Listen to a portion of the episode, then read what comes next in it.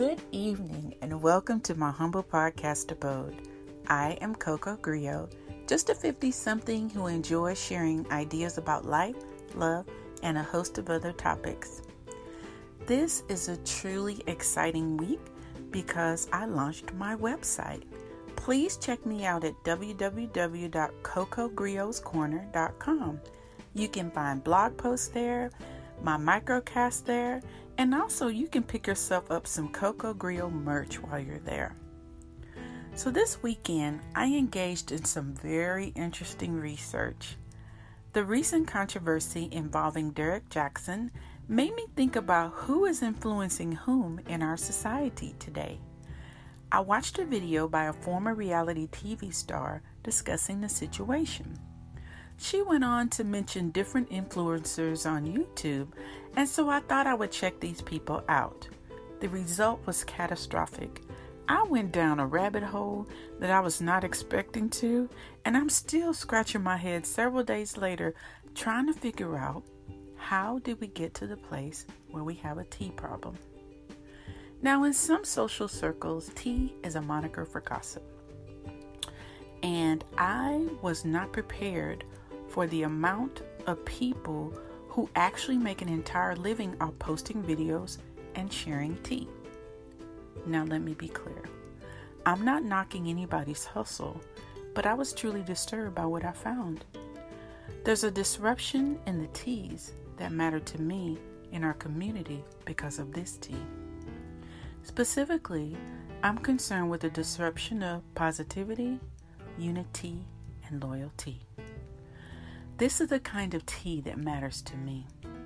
So, I want to address each of these teas and how our community has moved so far away from them to the point we literally have beefs going on between people in our community, even though we have bigger issues looming than fighting with ourselves. The first tea I want to talk about is unity. The common theme in most of these programs was alignment with one side or another. They would gather the troops, so to speak, by running down the character of a person. And then in the comments, there was a huge tagging along attacking that person as well.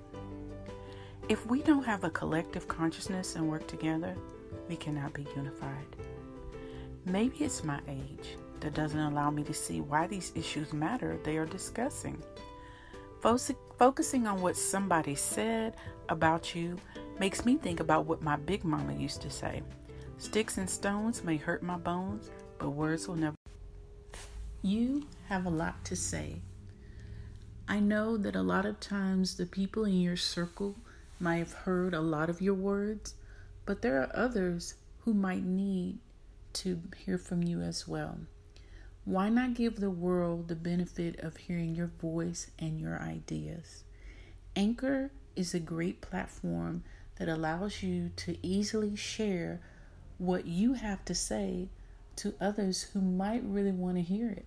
So I want to encourage you today to go by Anchor and check it out. I think it's a fantastic platform. But hurt me. It is a choice. It is an option. The battle over words that is raging on social media channels is unbelievable. The next tea I want to talk about is loyalty. So, what's amazing, if you go back into the history of some of these conflicts, is that one time these people were actually aligned with one another. Something happens, they splinter off, and then they become chief adversaries of one another. Then you go further in history and you see they united together to attack someone else.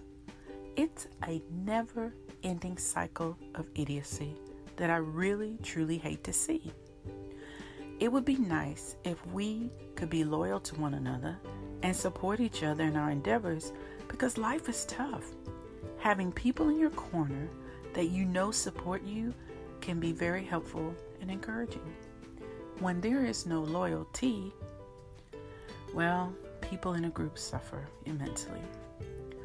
The last tea I want to talk about is positivity. How nice it would be if we could focus on the good and the positive things about others. Sometimes I think it's difficult to do because we don't focus on the positive in ourselves. It is a hard job that needs daily practice. Consuming a steady diet of negativity changes your lens, so it's hard to see anything as positive. Constant infusions of anger cloud the minds of people. They don't see anything beyond rage and conflict. In the morning, when I get up, I look on my mirror and I have the word scrawled I am enough. When I know I am enough, that means I don't have to take from anyone else to feel better about me. When I go to my kitchen, I see sayings like, choose joy, be grateful. These statements are on placards around the room.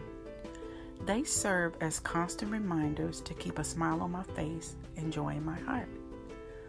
All of my passwords are positive sentences. Whether I'm logging into my computer or my phone, they are positive messages I give to myself. Of course, for security reasons, I can't share any examples of those. But think about that. Writing sentences as passwords that when you type them in, they put a smile on your face and they are positive reminders of the wonder of you. Staying positive and having that energy that is uplifting will help you to uplift others. I think we get what we give often. So think about it the next time someone wants to serve up some tea. Does it contribute to positivity, unity, or loyalty? If it's not addressing the needs of these teas, maybe you should skip it and not sip it. Thanks for listening this evening, and as always, I wish you good health, good fortune, and a good night. Coco Griot out.